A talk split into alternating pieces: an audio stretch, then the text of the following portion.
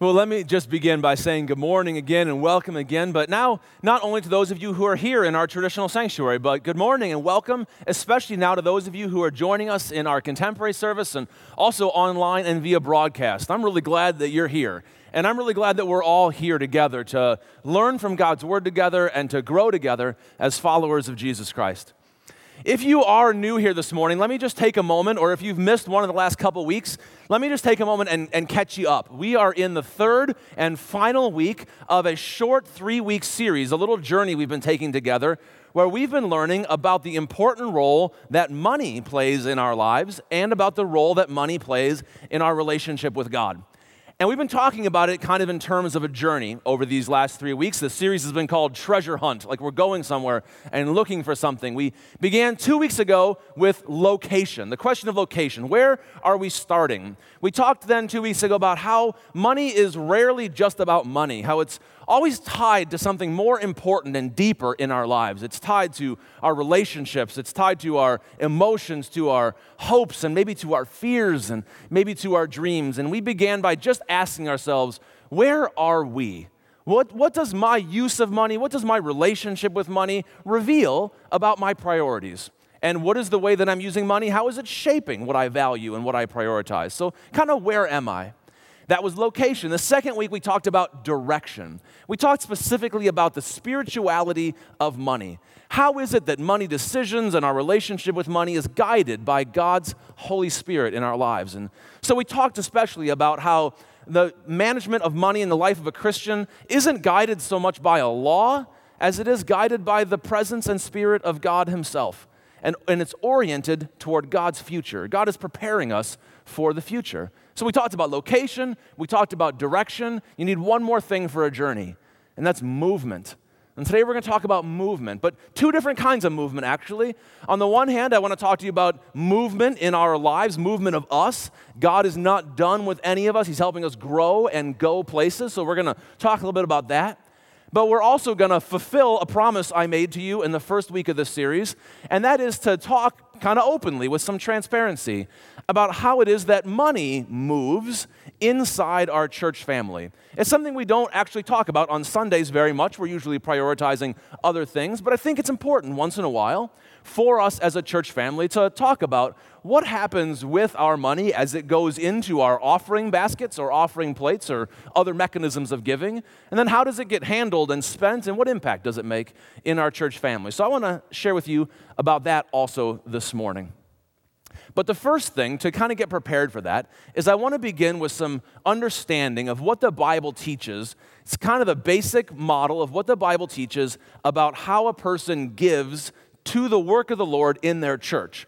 Or in Old Testament times, it would have been to the temple in Jerusalem, and then in Christian times, to their local church. And so, the basic biblical model for this, the basic biblical model for giving to one's church, is the model of tithing. Now, that's kind of an old word, and some of you may not be familiar with that word. You can just translate the word tithing as tenthing. It means giving away a tenth, giving a tenth of my income to the work of God. And this was the original model, the standard model, universal all the way through the scriptures. I could grab a few passages out of the Old Testament that summarize this, but I think one is pretty clear, and I'll use that one here this morning. It's we've we actually read one of those already here in our traditional service, in addition to the reading we shared in both of our services. And now I want to give you one more. This is from the book of Leviticus.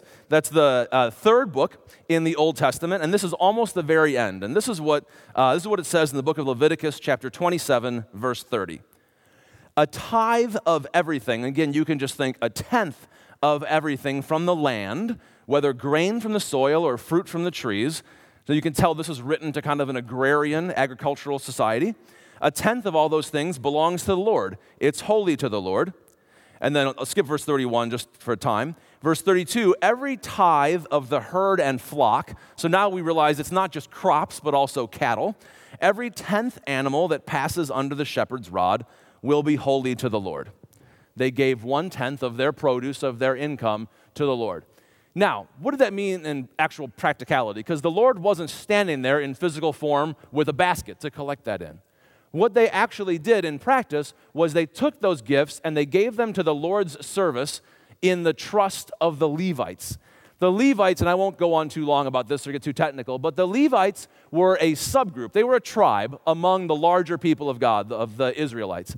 And the Levites were charged with the responsibility of taking care of the temple and leading the worship life of the Israelites. And so the Levites didn't get to own land. They didn't get to have property they passed down from generation to generation like everybody else did, where they could earn a living and make progress and provide for themselves and their family. But their responsibility was to provide for the worship life of Israel. So God provided for them by means of the rest of Israel, and they shared with them. And then, if you read longer passages, you find out that the Levites themselves also tithed. They took one tenth of what they got and they tithed it for the benefit of the priests who served all the rest of the worship life of Israel. The priests were just a, a, smaller group of Levites.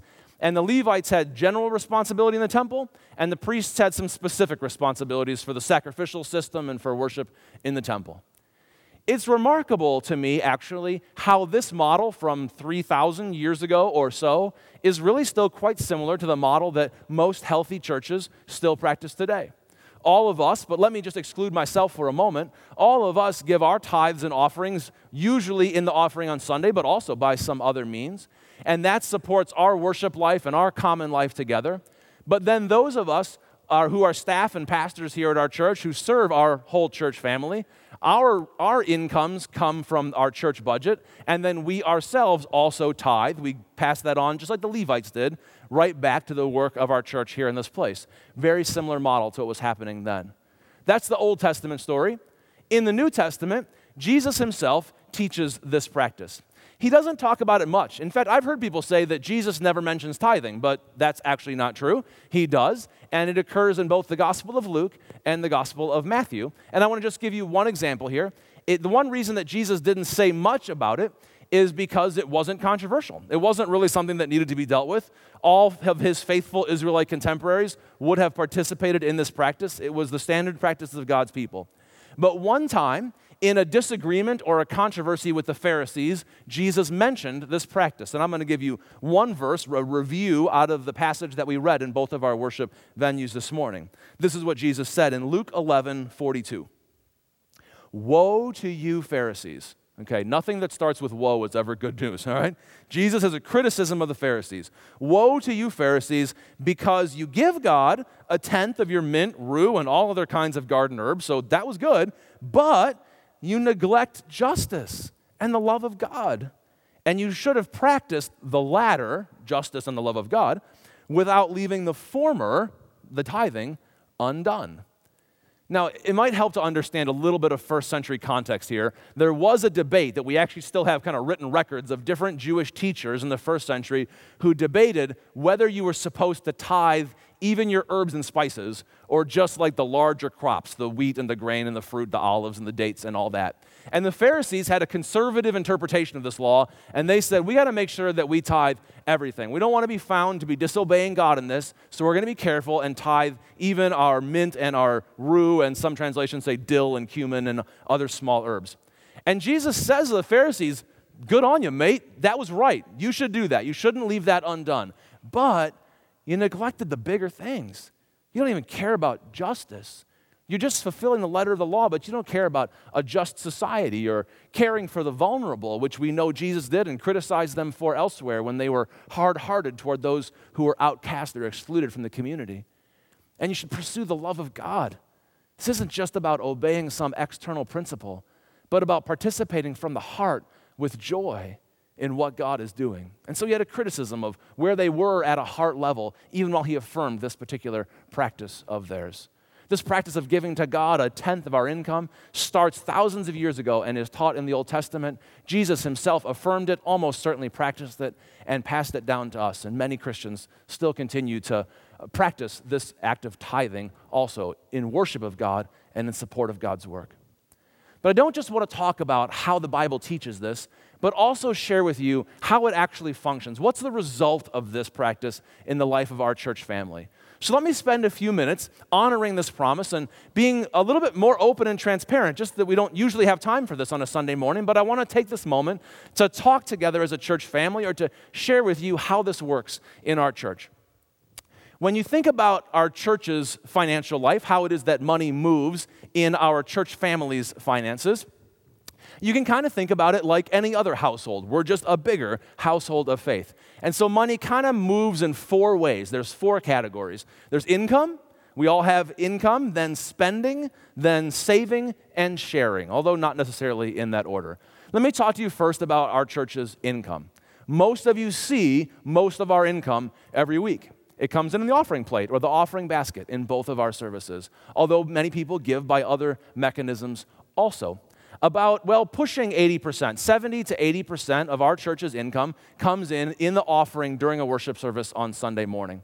There's also about 15 to 20% on any given, uh, in any given week or month that comes in as online giving. This is how we actually do it in our household. I've gone on our church website, and by the way, if you want to know how to do this, we put a diagram in our church study, in our uh, study guide in the worship bulletin this morning, so you can do this yourself if you'd like. We go to our church website, I click on Give, we set up a recurring transaction, and on the 15th of every month, our tithe, our tenth, is given to the church that way. We also give other offerings sometimes, but that's kind of the main way for us. Right now, actually, just in the last couple weeks, we have opened up a way of combining these two things the experience of giving during the offering and worship, which is a holy experience, with the simplicity of electronic giving. Because I don't know about you, but a lot of us don't carry cash or checkbooks anymore, and that can make giving in an offering difficult. In your worship bulletin every week, there is a thing called a connection card. Could you get that out if you have it? It looks like this it says connection card on top. And if you look at the back side in the middle, we always print on there a little explanation of our offering. This is for all of us, but also especially for people who might be new here. What's the offering about and how do we do it? And it kind of explains that. And do you see this little black and white pattern down here, this little square? Some of you know this is called a QR code. If you don't know what that is, don't worry about it but many of you have smartphones with QR code readers on them. I do. I know lots of people do. During the offering time, you can zap that QR code with your, with your phone, and you can participate in the offering along with the rest of our church family, but do it electronically if you'd like. It's an added convenience and a way of giving to the Lord in the ways that most of us manage our money. There are a lot of us who share together in this act. I know there are some nonprofits and some churches who are really carried by the very generous giving of just a small number of people. In our church, we have about 700 households, about, and that's a little bit more this year than it was last year, but in that range, about 700 households who give as a part of our offering, who provide the income that supports the work of our church. As you might expect, it's on a curve. Some of us give more than others. That's just realistic. Some of us have more than others, and we give proportionally to what we've received and based on a percentage. So that's going to be the case. There's a curve here, and many economists call this kind of curve as you get down, and then it goes on for a long time at smaller numbers. Economists sometimes call that the long tail, and they would tell us it's a fact of life. That's the way it's going to be. 20% of people will give 80% of the income, 80% will give 20%. There's some realism to that. I agree with that. But you know what? In the kingdom of God, lots of the accepted facts of life get rewritten. I think we could see that rewritten a little bit, and I think it'd be healthy for our church to see that curve just continue to get flatter and flatter as the long tail comes up also. This is kind of the income side of our church. I forgot to tell you that when we give our offerings in worship, by the way, they're always received then during or after the service, depending on some schedules, by two people, usually two members of our church council, our elected leadership body here, or sometimes by one member of our church council and also by a guy you might know whose name is Jeff Montgomery. He works on our church staff in a role that's kind of like our chief financial officer. We just always make sure two people are handling those offerings, not because we don't trust any members of our church family, but because, as one person said to me many years ago, it just helps keep an honest person honest. So, we're going to remove temptation and provide helpful layers of safety and security around these gifts that you and I both sacrifice to make and that are holy to the Lord. That's kind of the income side of our church. On the, now, we've got a few other sides there's the spending, saving, and sharing. We spend in an average year, well, this year anyway, our budget is, uh, we are budgeted to spend about $1.5 million, about a million and a half dollars in ministry this year. A fraction of that, about 15 to 20%, gets spent in what I would just call operational expenses. This is keeping the building running, paying the bills, printing bulletins, renting copiers, the stuff that really makes your adrenaline rush when I describe it to you, right? Not a lot of people get real excited about this kind of stuff. Not a lot of pastors get real excited about this kind of stuff. I'm one of those weirdos who looks at those and actually kind of gets excited about it. but the reason for that is simply this I just know how much ministry that enables, and it's a lot of great stuff. Yeah, I kind of think about it like it functions in our individual households. I don't know how many of you just really fires your jets when you pay your utility bill. Do you get super excited about paying for the light and heat bill? Yeah, me neither. But you know what? I do really like the ability to turn on the stove and cook a meal and have friends and family over. And I really enjoy that we might have a Christmas tree up around Christmas time. And I really like being able to have a warm, safe place to sleep at night. And I know that taking care of the operational expenses in our family makes those things possible. And there's a connection there. Same thing here in our church family. We take care of this building and buy supplies that we need and print bulletins and pay the heat and light bill. And then we're able to gather for worship together on Sunday mornings in a place that's conducive to our gatherings. And we host Sunday school classes for our kids and teach them about Jesus and the eternal love of God for them. We house the homeless in this building. We host AA meetings here. We provide food for people in our neighborhood out of this building. We do thousands of other things that help us be and make disciples of Jesus here in this place. And that's enabled sometimes by operational expenses. And I think those two are holy to the Lord. That's about 15 to 20% of our expenses, not a huge fraction. The biggest fraction of our expenses as a congregation are spent on personnel costs about 60 to 65% of all the money that we manage in a given year is spent on our staffing. Let me explain why it is that we do that. What's the role of staff in a church, pastors and staff? All of us are here together not only to do ministry, but even more to equip our congregation for the works of ministry together. We're here to serve and strengthen our whole congregation, to represent and serve Jesus in this world. Let me give you just a little story from my own experience that just helps illustrate how I keep coming to terms with this. We did a series on Sunday mornings three or four years ago, and it was called the Sunday Monday Gap. And it was meant to address that disconnect that some of us feel between what we learn, experience, and who we are on Sunday mornings, and, and how it is that we apply that or experience that in the rest of our lives. And right, it's one of our stated core values as a congregation that we practice three 165 Christianity. We not only go to church three hours a week, but we are the church the other 165 hours a week wherever we go. And so, in this series, we talked especially about being disciples of Jesus in our workplaces for those of you who have professions or jobs in some place that you go. In my community group on Sunday nights, we were using the study guide from our worship bulletin, reading the passages we'd learned from on Sunday morning, reviewing those topics. And I confess to them what I freely share with you also, and that is sometimes I get jealous of you guys. Sometimes in my heart, I think, man, I wish I had the opportunity to serve God in practical ways in the world in the way that you do. I mean, you get to create stuff, and you maybe, maybe you practice medicine, maybe you administer laws, maybe you teach children, maybe you keep the wheels of business running so that reliable commerce happens and people get the goods and services they need. All kinds of good stuff that I believe God cares desperately about for the proper functioning of His world. And sometimes I think, man, I'd love to be on the front lines with everybody else. Sometimes that means working shoulder to shoulder with people who don't know Jesus. And hopefully I could be a light to the world like you are. I'd love to be on the front lines and also just engage in those things that God cares about. And like, I, I get it, by the way. I know it's not all ideal. I totally get it. But sometimes I'm thinking about that kind of frontline stuff. And a guy in our community group, he said to me, is like, he kind of had to coach me through this a little bit. He's like, you know, we're out there, we're making the widgets that we make, we know what that is. Maybe, and he said, maybe think about it this way I'm your widget. you know, we need pastors and staff who build up our church. You strengthen us, you care for us, and you help us for the frontline work that we get to do. And, you know, kind of set me straight. He, he's right about that. That's what church staff are for. And in this way, we invest our biggest expense in our greatest asset, our people. Our church staff are here to strengthen you and care for you, equip you in soul, mind, and heart, so that this whole body, this whole community of followers of Jesus Christ can be mobilized and unleashed for service to Jesus and witness to Jesus in this world. That's our biggest, the biggest fraction of our expenses. We do a number of other things too. There's another 15 to 20% in any given year that we spend on various supplies, events, and programs that help us live out the mission that God gave us. So that's our income, it's our spending. As a congregation, you might be interested to know we also save. We try to be fiscally responsible. As a congregation, we're out of debt for the first time in decades. We paid off our mortgage about a half a year ago. That was real progress to be celebrated. And now we're also in a position to practice some other responsible fiscal practices. And that means saving for major expenses. Some we can foresee. Our roof is going to need help again in the future at some point. That's part of owning a building. Our parking lot, well, you know, you park in our parking lot.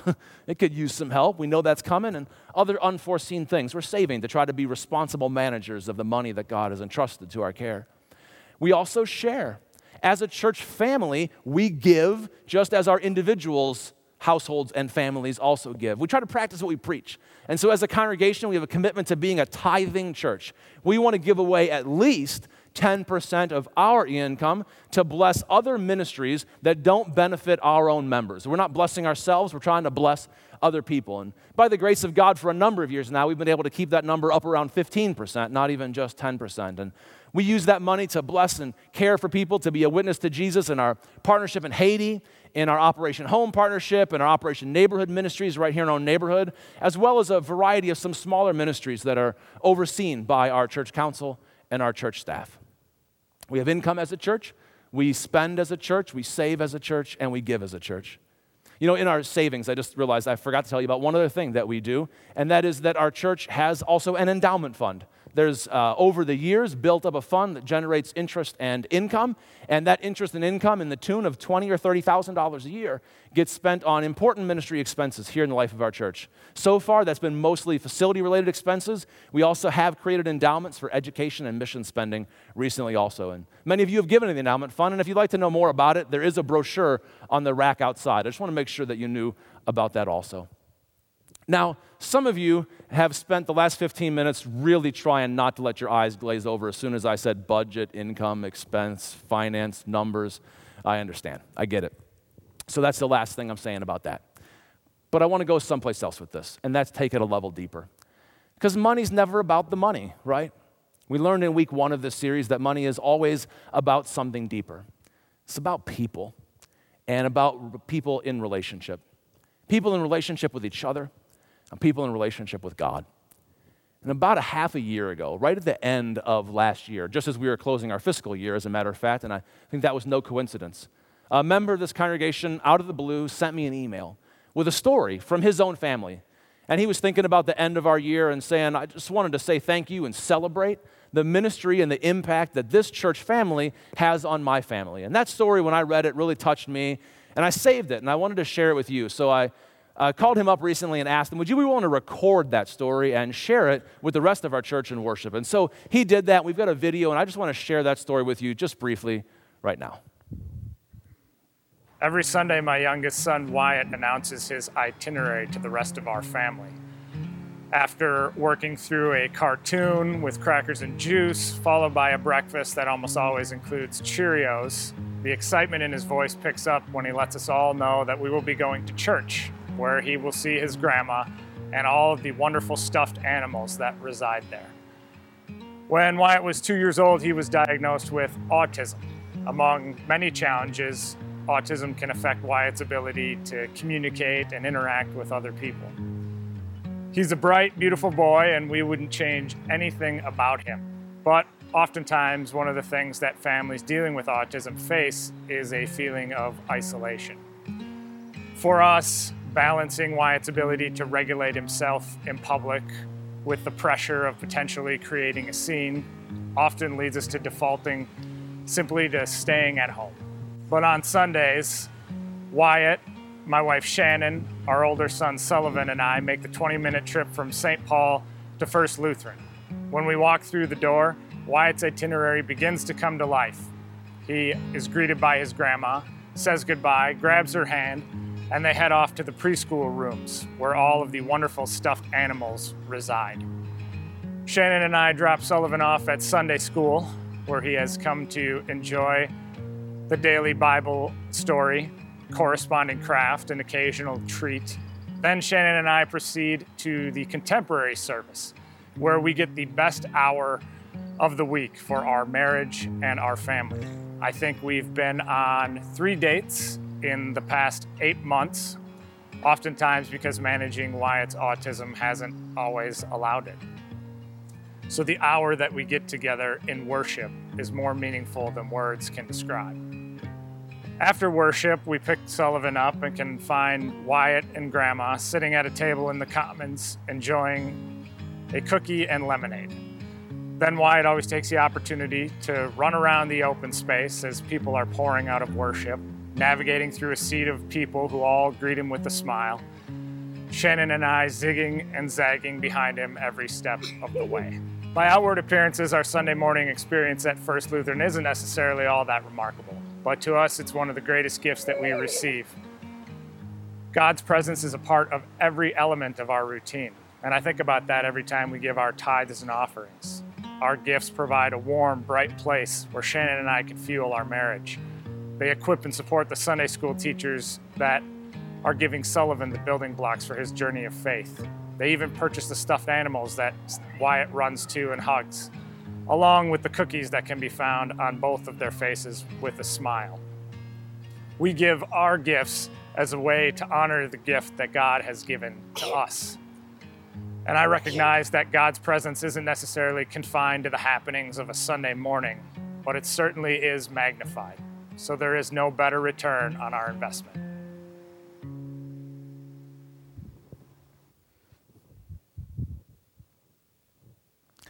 I praise God that we have the opportunity as a church family to be a blessing to one another and also a blessing to our world and care for one another and those who don't even know Christ yet.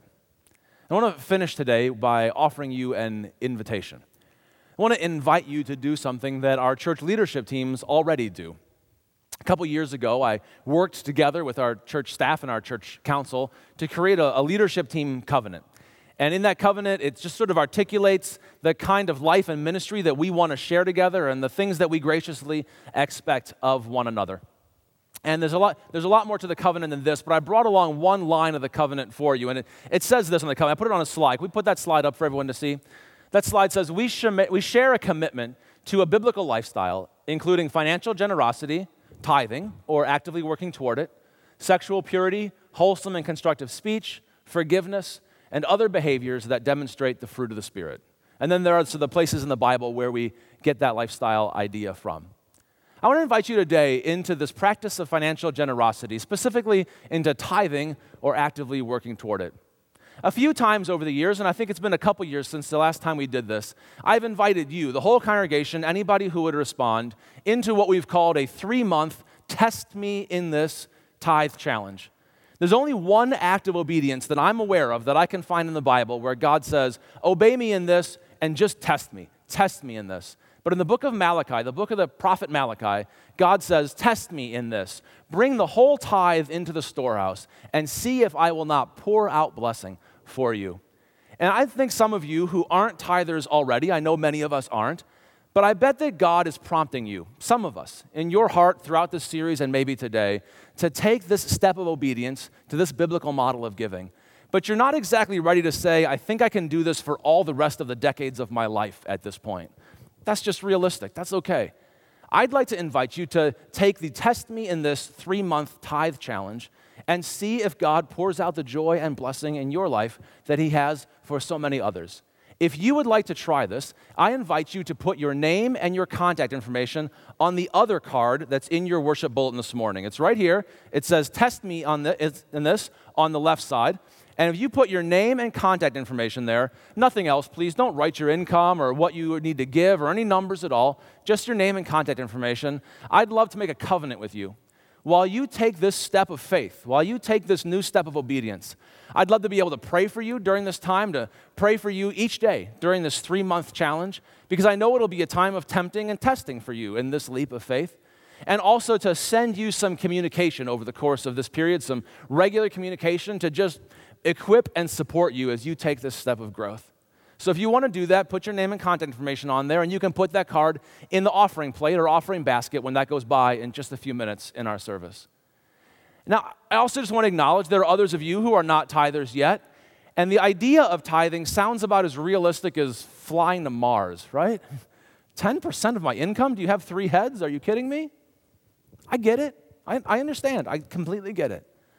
So let me just ask you where do you think God's leading you? What do you think the next step would be for your life? I don't think God's done with any of us, but I know that we can only grow from where we are. We can only take the next step that's the next one for us. And so if you feel like God is prompting you to a different next step, to another next step of growth in Him, maybe you've never made a commitment to yourself, to God, to your church, to give to God's work at your church, or you want to take a step of growth. You can put your name and contact information on the other side of that card, on the right side of the card. Again, don't have to put any numbers down or anything like that. I would be honored to pray for you also. And I would love to be able to send you the same kinds of communication and equipping that would help our whole church family take our next steps of discipleship to Jesus in this particular area of our life. Now, if today's message has raised questions for you, if you are the kind of person who'd like to know more about some of the description I offered earlier in the message today, please know that our church staff, especially our business staff members, would be more than happy to be open with you and communicate more detail to you if you're the kind of person who likes that level of detail. In this series, we started talking about location. Where are we? We've talked about direction. Where is God leading us? And now it's time for movement. And we're committing ourselves to taking next steps of movement in this area of our lives. And I'd like to close this message today by praying for God's Spirit to come and strengthen us for movement. Let's pray together. Father in heaven, we give you thanks for the blessings that we have and enjoy. We didn't create them all, we won't take them with us. All that we have, we have from you. And God, we give you thanks. We give you thanks for giving us blessings for our enjoyment and for our needs. And God, I pray that you would lead each of us, lead all of us Thank you for all that you've given to our church family. And I pray that you would lead us to grow in you in the ways that you're leading. Please help us to be lights and witnesses for you in this world and agents of service to you in your kingdom. We live and pray in Jesus' name.